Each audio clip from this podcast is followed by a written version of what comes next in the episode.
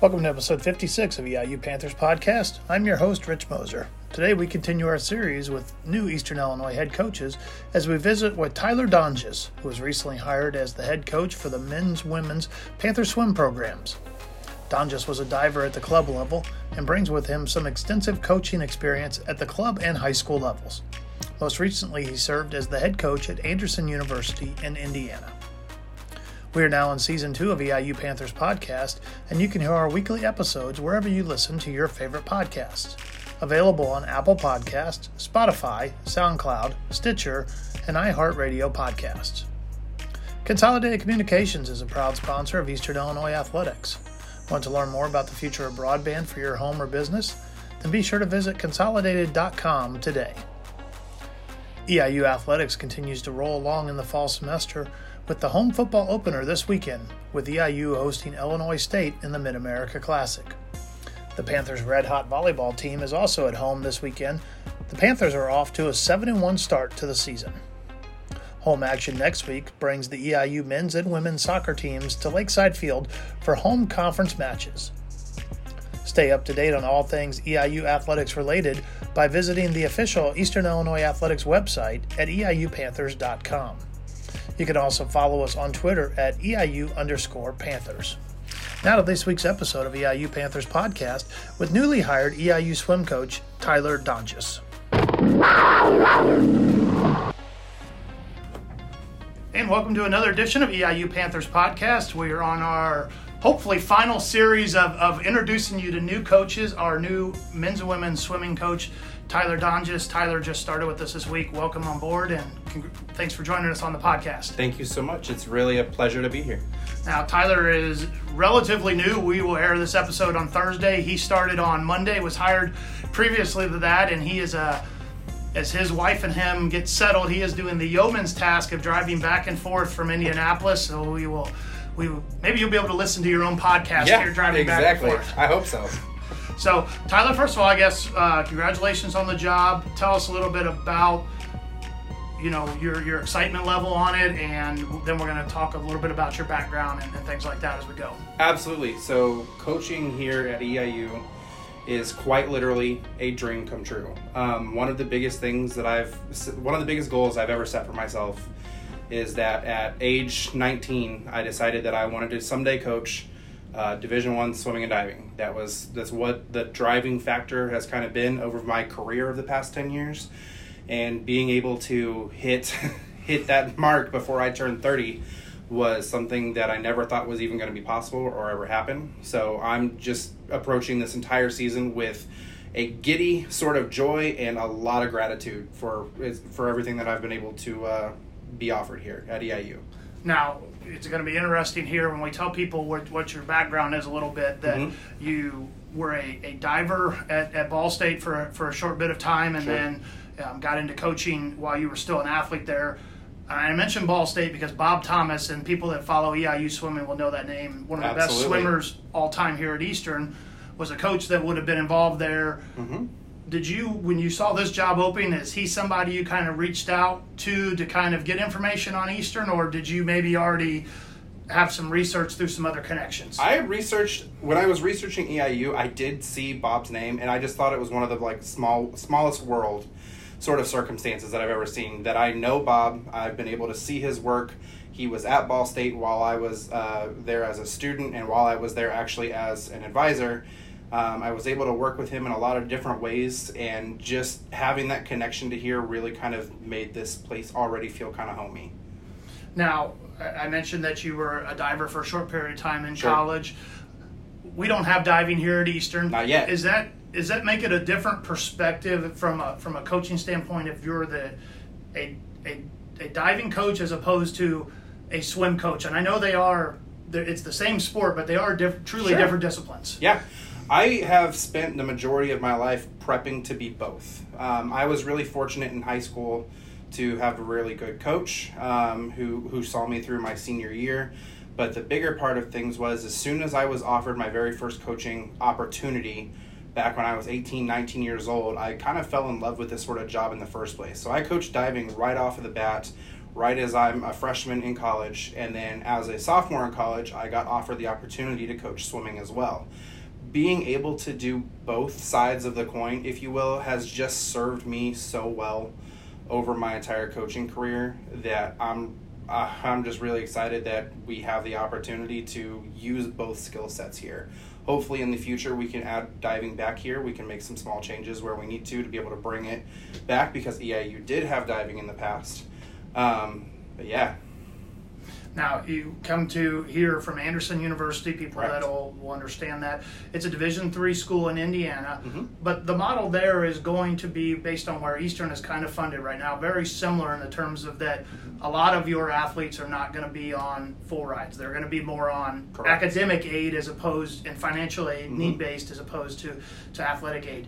Does that help you, you think, transition into the type of athlete that you're going to have to try to recruit? Absolutely. I like to tell I've like to tell my family and friends that my plan here at Eastern is to bring a D3 perspective to a D1 school.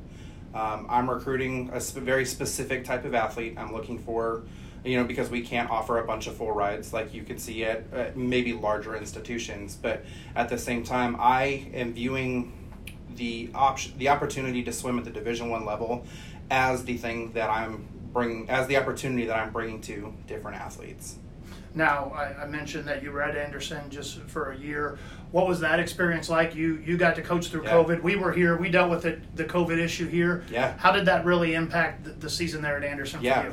COVID was this was it was a challenge everywhere. Everywhere it was a challenge. But I'll tell you, walking in uh, similar to what I'm doing here, a little bit later into the season, and having all the COVID restrictions was was was so much of a challenge. We had two different times where we had to completely disengage from practice from weeks, um, which of course throw if you if you've got a swimming background knows really throws out your training plan that you originally had. We had a lot of changing things on the fly, but I felt like when I can be the person who's walking people through those changes and saying, "Hey, everything's gonna be okay," and then everything was okay by the end of the season with how well the athletes, how well our swimmers and divers were able to perform, that it really kind of just instills the faith that we can do this no matter what kind of circumstances we get thrown into.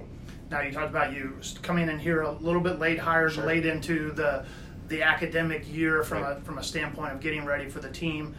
Team trained a little bit, coaches practices. I know some of the administrators sat here on the, the deck Yep. and watched a, a little bit. You came over before you officially started once or twice.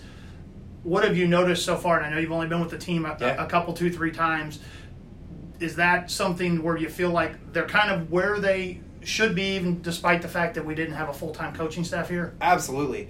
Very first thing I noticed from I got to spend two and a half days on deck, actually working with the team before I officially started this last Monday. Um, very first thing I would say, just just to the team in general, is man, there's a lot of talent on this team. I really do think that we've got a lot of speed and we've got a lot of people who I can already see truly exceptional leadership skills. Um, I love the fact that we were able to have captains practices where we have administrators who are willing to sit out on the deck and let them do their thing because they know that they want to be in good shape. I really think that any sort of gap that we have created by me starting a little bit later is going to quickly be closed, and that's going to be partially in due to the leadership that I see of the members of the swim team. Now you look at the roster that, that's there, and I the exact numbers I don't have on the on the top of my head, but it's usually about twenty to twenty five men, 20, 25 Mhm. women. Is that kind of the, a, a good working model? Is that the Yeah. size, uh, size roster you're kind of used to accustomed to Yep. at Anderson? Uh, that's actually a lot bigger than what I'm Okay. accustomed to at Anderson. A lot bigger. Um, at Anderson, I was working with a men's team of, of roughly 12 and a women's team of roughly 17 to 18. Okay. Uh, we, I believe, have 24 active women on the roster and close to 20 men. Um, if I can keep a 24 and 24 model over the course of the next five, 10 years, or however long I'm here, that is going to be what I'm looking for. Um, being able to keep a close, tight knit group that has a lot of flexibility and balance with competing in every stroke and every discipline. Now you mentioned that you kind of got into coaching at an early age, or mm-hmm. were a swimmer and a diver early on in your career. Started in the club in the high school level. Right. those those are going to be things that you probably feel that are going to be good assets to you when you're going out to then recruit the kids because you're you're probably recruiting within, I would say, a two, three hundred mile radius Yep. of Charleston. Yep, that's where my biggest focus is right now. Is within a two three hundred mile radius. Um, I know that we have talented swimmers from basically all over the United States currently on the team, and I'm definitely not limiting myself to uh, just within that two and three hundred mile radius. That being said, that is where I'm most comfortable and where I know to look for certain talents. Um, I also plan on looking outside of what you would consider to be your big programs because while big programs do generate fast swimmers, I do think that there are other people out there that sometimes get overlooked that I really feel like could also be an asset here as well. So that's that's going to be where my focus really is generated on. Now, different than some of the other coaches that that we have had here, your, your predecessors, you kind of come in really with a club background. Some of those other coaches Mhm. came in really with a, a college background. Do you feel that that kind of maybe gives you a, a different or a, a fresher perspective, realizing that those are the coaches, the the kids that you're recruiting. A lot of the Yeah. club swimmers are the ones that go on and, and swim at the college level. Absolutely. Knowing maybe that athlete's mindset when you're recruiting them. Absolutely. Um, you see, I mean, club swimming is great because you actually have access to all of the strokes. Most high schools don't swim, for example, the 200 fly, the 400 IM. They don't swim those in meets. So your club swimmers, your year-round club swimmers, are going to be the people who know how to hit every type of swim. And that's not to disparage any high school only swimmers. It's just uh, club swimmers are going to be a little bit more well-rounded in many cases. Um, and I know how to talk to swimmers from both genres. Now, your background is as an, a counselor and advisor, I think, Mhm. the psychology, if I saw that on there right. That's right. So, that sports psychology, a, a big area right now. Not that you necessarily want to be their sports psychologist, but co- coach actually a lot of times fills that role as well. In a sport like swimming, is that going to be something that you kind of also emphasize as part of your program? 100%. One of the things that I tried to tell the administration here before I was hired was if I was granted this role, I have a big focus on making sure that our athletes are not only physically ready for competition, conference at the end at the end of the year, but that they're mentally uh, tough, mentally challenged, and ready to go. Um, my psych background has really helped me develop a coaching style that is focused on grace and patience. I don't have to be the coach who's yelling in your swimmer's face. I don't like being that person. I like being the person who says that when you fail, that's okay, get up, we're going to try it again. And we continue with that mentality until we get it right. Now, I talk about that and how important sports psychology is. In a sport like swimming, only one person can That's win, right. but you can go out and you can have a successful day. How important is that for you to then work with the kids and say, look, hey, I know you finished third in the race, but you chopped off 10 seconds Exactly off your event. Yep, one hundred percent. I care, and I, I've already told the team this, but I care very little whether or not they actually win the race. I'm here to make them a faster swimmer. If, as a byproduct of becoming a faster swimmer, we wind up winning some races, we win some meets, we win some championships, we're absolutely gonna sell. We're absolutely absolutely gonna celebrate that. However, I, I warned all the athletes. Warned is maybe not even the right word. I told all the athletes when I came in, my biggest emphasis is going to be on that thing that no one can escape. It's going to be on the clock. We're going to be focused on making our times faster, and every time that we see a minus next to our name that says we dropped 0.01 seconds, we'll celebrate the fact that we're faster today than we were yesterday, and we'll work on how we're going to be faster tomorrow. Now, the other thing you'll inherit coming in a little bit late is there's already a schedule kind of put together for this Absolutely. year. Yep. Is it a set schedule similar to how you think you'll continue to schedule in the past, or are there some maybe with your background now at Anderson and some other places, some some teams that you're that you know of that you know after you see what Eastern looks like, like maybe that would be a better competition level for Eastern. Yeah, I like the schedule that was uh, set already. Um, there are many of the teams that I would actually have us go against already. I would maybe in the future add a couple more meets. I think we have nine total competitions this season, which is great. I'd probably want us in the 12 to 13 range for the next year. Um, give us a few more chances to have uh, some duels with some other close by programs.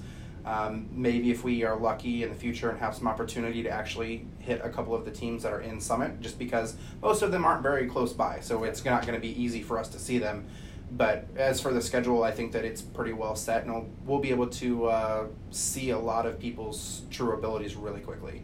Now, for you, uh, I guess uh, let people know a little bit about you. you your wife and you are expecting a, Mhm. um, your first child here in, in, a, in a few weeks, so congratulations Thank on you. that. And I'm guessing part of the reason you're commuting right now is She's don't not in a mo- position I'm where not- she wants to move. That's right. I'm not gonna move. I'm not gonna move that wonderful woman when she's 37 weeks pregnant. So I will be playing the commuting game for probably another two or three weeks until our daughter, because we do know it's a girl, Okay. until our daughter is born. But that's that's the main reason. That's actually that's that's the only reason that I'm commuting right now, is because I don't want to move my wife and take her away from her doctors and her team and her support system at this point in the pregnancy. Now that's going to be a big moment for you. The other big moment for you this year is going to be getting out on the deck for the first time when Eastern has that first meet against Oh, yeah. another team. What have you kind of told yourself in terms of getting ready for that? You, you talked about already being a Division One head coach was kind of a Yeah. one of your your bucket list dream Oh, yeah. items. You're there now, so what what's it going to be for you to fulfill that option? Sure. Definitely a little nervous. If I can just go ahead and tell you the honest truth, definitely a little nervous. But at the same time, I've done this before. It's no different at the end of the day than what I was doing before. And I honestly just hope to be the right leader for this team and make them as fast as they can be. Um, being able to cross this off the bucket list is is was a dream, and I'm honestly just looking forward to living in the moment. All right, Tyler, I appreciate your time. Best of luck this season. That's Tyler Donges, the new EIU swim coach here, our guest on EIU Panthers podcast. Thank you.